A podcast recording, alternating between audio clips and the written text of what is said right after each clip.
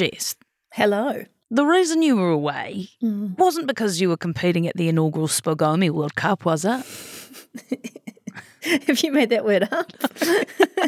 No. Have you been on, on your own too long and started your own language? What, what's this Bogomi No, no, Cup? I'm referring to what is essentially the world's first ever rubbish picking up World Cup. A World Ah. Cup for picking up trash that took place in Tokyo over the weekend. That wasn't what you were up to? No, no. And as much as I am a tidy Kiwi, that was not what I was doing. Oh. Well, if you'll indulge me then, because you won't know the results, which I do, I will inform you of the winners. Great Britain. They managed to pick up an impressive 57 kilograms of trash in roughly 90 minutes, I believe, from the streets of Shibuya. Isn't Japan like meant to be really tidy though? How did they find 57 kgs of trash? Well, this is exactly what one of the US team members mentioned. Oh, no, they didn't win. Uh, they said it was hard to find rubbish sometimes because the Japanese streets are so tidy. They said they had to start going into the bushes, and at one point they solely focused on ciggy butts just to make sure they had something to show for it. to host this. Not oh. because New Zealand's particularly dirty, but like if we did, we'd be super, super clean. yeah, it sounds like fun. How can we apply for that? Oh my gosh. Okay, well, I'll look that up after the show. Let's get on with it then. Ora, this is Newsable. I'm Jess. And I'm Imogen, and this is what's worth talking about. Is smoking New Zealand's future? The concerns over the new government's plans to scrap attempts to wipe cigarettes from the hands of an entire generation. We've got the latest on the 41 workers who've been trapped in a tunnel in India for two weeks. Artisan dog water has been spotted on the shelves of an upmarket supermarket in Auckland. So, what is it, and is it worth the hype? Plus, the tricks restaurants allegedly use on their menu to force our hand in the dining choices we make. We've got all that coming up in a moment here on Newsable. Newsable takes time and resources to produce. Please support our mahi and visit stuff.co.nz slash support. We've had it hammered into us since primary school that smoking is not our future. But after the new government revealed plans to repeal amendments to New Zealand's smoke free legislation, maybe it is. The changes would remove requirements for the denicotisation of cigarettes, remove the reduction in retail outlets, and remove the ban on tobacco sales for the next generation. Now, a study in the British Medical Journal using New Zealand data suggested that those measures could have saved 8,000 lives by 2040, although Christopher Luxon says his government is still committed to lowering smoking rates. To chew over the potential effects on our health system is Asthma Foundation CEO Letitia Harding. Letitia, thanks so much for coming on. How disappointing is this for you guys to hear the new government's plan to repeal these laws? Obviously, we, like many others in the health uh, industry, were hoping to get through to smoke free Aotearoa 2025. We knew that was a, a big battle anyway, but certainly this is going to push things uh, way back, and it is a big disappointment. Do you believe that scrapping this legislation will cost lives? Yes, we do. You know, I think that reducing the outlets and accessibility uh, down to, to 600 um, tobacco suppliers, that would have been a great move. You know, the denicotisation of cigarettes, very low nicotine cigarettes, has, has been proven in other areas. What do you think will happen to smoking rates now? And I guess there were mutterings that if we make an entire generation smoke free, that it would create an underground market for it. So that could potentially, you know, increase the number of kids smoking because it seems even more, you know, naughty to do. I think that argument around, you know, the illicit trade or the black market is something that the big tobacco themselves have sort of propagated over the years. If you reduce the size of any market, then you're going to reduce that interest in illicit market itself. If you look at our generation at the moment, smoking isn't seen as cool. We were on a rapid decline for, for smoke free anyway. We obviously have been more, more concerned about the vaping uptake in our youth. So we've sort of got two separate whammies here. You know, you've got the, the smoke free position, obviously, wanting to get to 2025, and now looking at repealing these initiatives. And then you've also got you know, the vaping in youth. Did you think that these smoke free changes had bipartisan support and weren't on the table for being changed? Yeah, absolutely. I mean, they're great initiatives with a lot of support from all sorts of medical professions and all sorts of different public health uh, groups. So it was the one thing actually that we, we could all agree on was looking at reducing these outlets and the denicotisation of uh, cigarettes. So it is a big shock. And I think that's probably why you're hearing from a lot of different groups, even if we've had different viewpoints of the place that vaping played um, in this area. I think that all of us are quite astounded that they would relook at the, the smoke free initiatives that were on the table. We still do have smoke free initiatives, though, right? This isn't the end of any smoke free attempts. What sort of things are still going to be in play? Well, I think the education plays a big part of it without a doubt. It's not a popular area smoking in our youth. We've seen that now. The popular places is obviously vaping. So we've got the vaping issue, but now I think this is going to be a trend towards once again that normalization of smoking. If you've got still a lot of outlets out there, that is uh, a, a, problem. And obviously, you know, we, we want to curb anybody taking that up. We want to curb um, a gateway effect of vaping to cigarettes. It's a big blow, I think, to to the health of all New Zealanders. Letitia Harding from the Asthma Foundation, thank you very much for taking the time to kōrero. Thank you.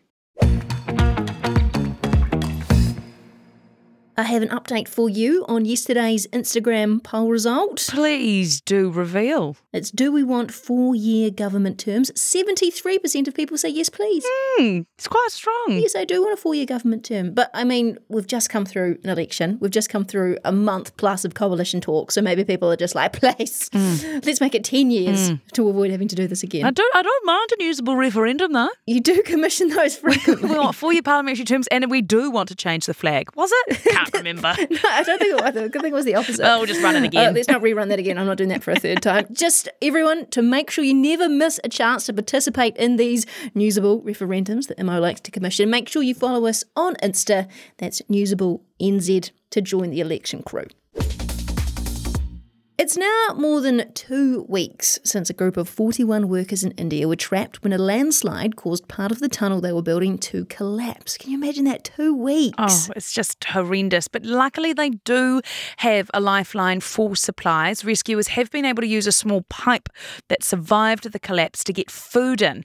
But I mean, that doesn't make it any better. You've still stuck down there for so long. So, Jess, what's the latest over efforts to get them out? Well, things have actually been looking pretty hopeful at the end of last last week with the drilling machine brought in to create a tunnel for the men to crawl out through, but the machine kept breaking down due to the debris it was trying to drill through and has now stopped working altogether. So rescuers now have to get the machine out of the tunnel and then they'll start digging in towards the men by hand. By hand. By hand. How long's that going to take? Well, no one wants to say, obviously, but overseas media have quoted one official who says they're working on making sure everyone is safe. And of course, mm. digging by hand is a lot slower than using that machine, and there are worries of further collapse. But in the meantime, many family members have been waiting outside the mine, hoping for good news.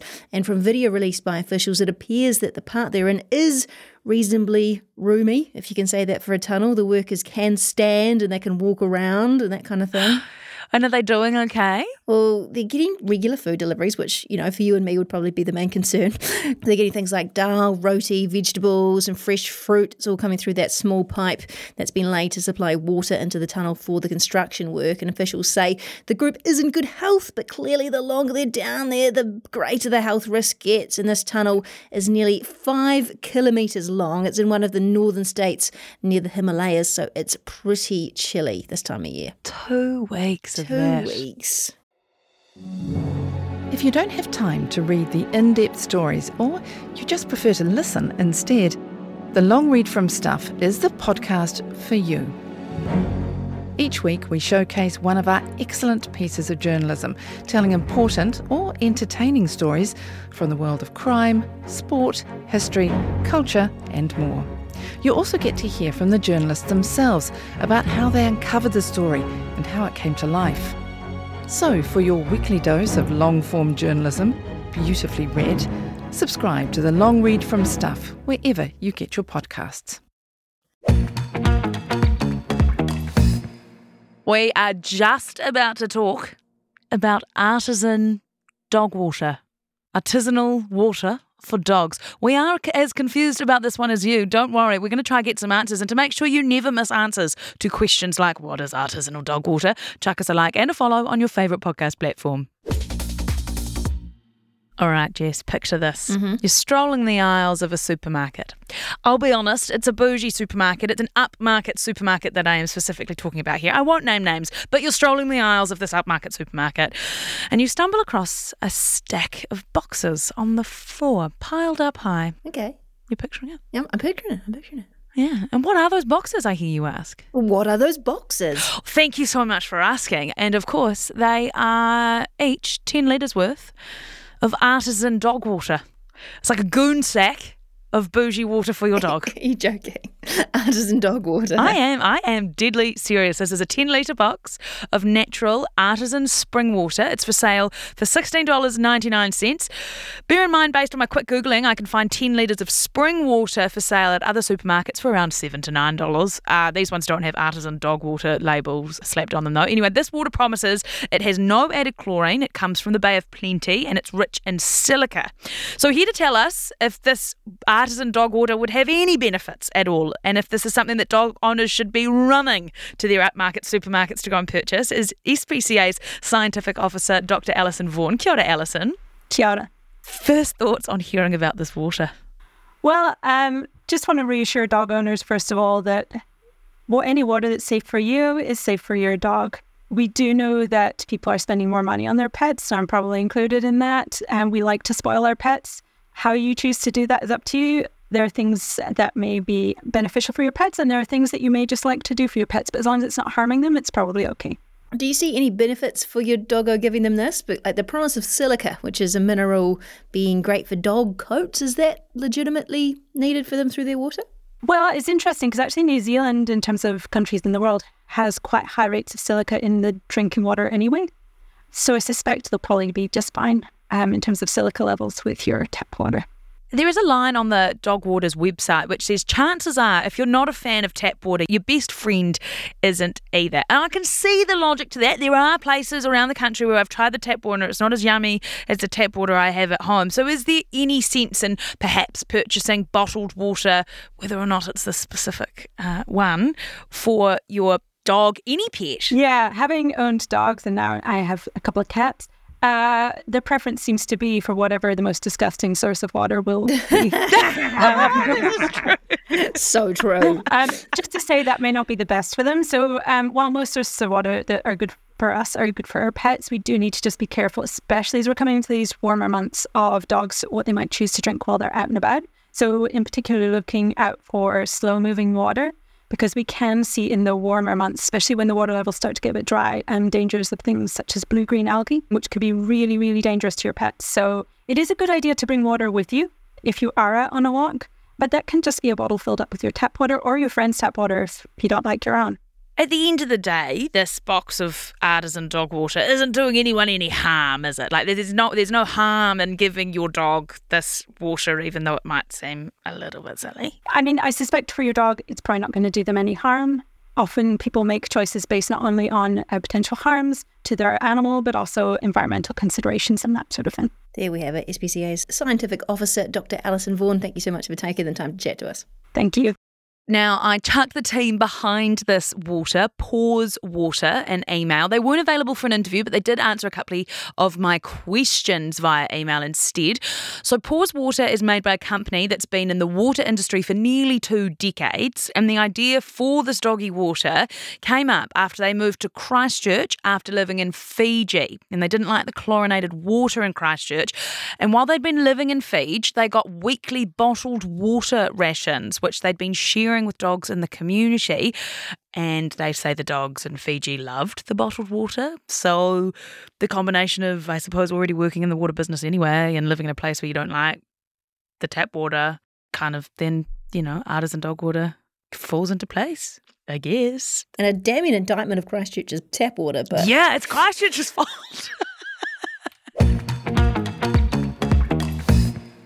The BBC, the British Broadcasting Corporation, Mo, have you heard of them? Yeah, possibly. The journalistic investigation of all journalistic investigations. They have outdone themselves this time round. They've taken a deep dive into the art and the engineering of restaurant menus.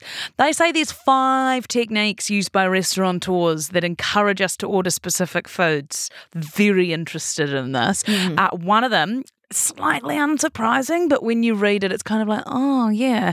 Um, it's when they put a dish on the menu in like a little box. Right. So they like kind of like almost highlight it and make it look more special. The Beeb says that that little box bumps up sales by 30%. And I reckon I'm in that 30% because when I see one of those, it does make you think, oh, that's like the that's their speciality. Totally. The chef is telling me to order that. But move aside, little box, because there's much more in this than just that. There's another technique. It's putting the dish you want to sell the most, probably the most profitable, in the top right hand corner of the menu. So that's if, if this is a bigger menu or a sideways one. Top right is apparently where your eyes go to first, and people tend to allegedly Hmm. order the first or the last thing that they see. So that's where the moneymaker sits, right in that top right corner. This is going to be so hard to test because I'm going to be thinking about all these things next time, but then I'm going to want to Don't try and make sure that I'm making Just do it on him. Ted, if you're listening, stop.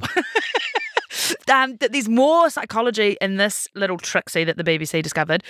They say that if it's like a whole price, so like just twenty dollars, just in inverted commas, but it's twenty dollars, twenty dollars, no fewer, no less. Mm-hmm. that people think that that's a conscious pricing decision. It is worth twenty dollars. Whereas if it's say nineteen dollars fifty, having the cents in there apparently makes people think, oh, that's value. They clearly know that it's nineteen dollars fifty. I'm getting a deal here because it's not the full. Have I made myself clear? I'm not sure, but I think I'm going to have to second guess, like you're saying, every time I go to a restaurant now as to do I really want that or is it just the placement of it on the menu? I feel like I watched a TV show, this was years ago now, where there was another thing that they talked about menus. And apparently, some places like put words around the outside. I think they were talking about like a Wetherspoon, so like a, a crappy pub in the UK. And they like put the word like burger and fish and chips. And like they put like the, the, the words of only a few meals on the border. And then they found that most people were ordering those ones. That- I don't know if I've added anything to that Mind investigation, control. but Mind control Yeah, on the part of our restaurant operators. I feel totally manipulated and hungry. yeah, hungry. It's been lovely to have you back, Jess. That is Newsable for today. I'm Imogen Wells. I'm Jessica McCarthy and I'm happy to be back and we will catch you tomorrow. Was this episode of Newsable usable? Then back NZ News by making a financial contribution at stuff.co.nz slash support.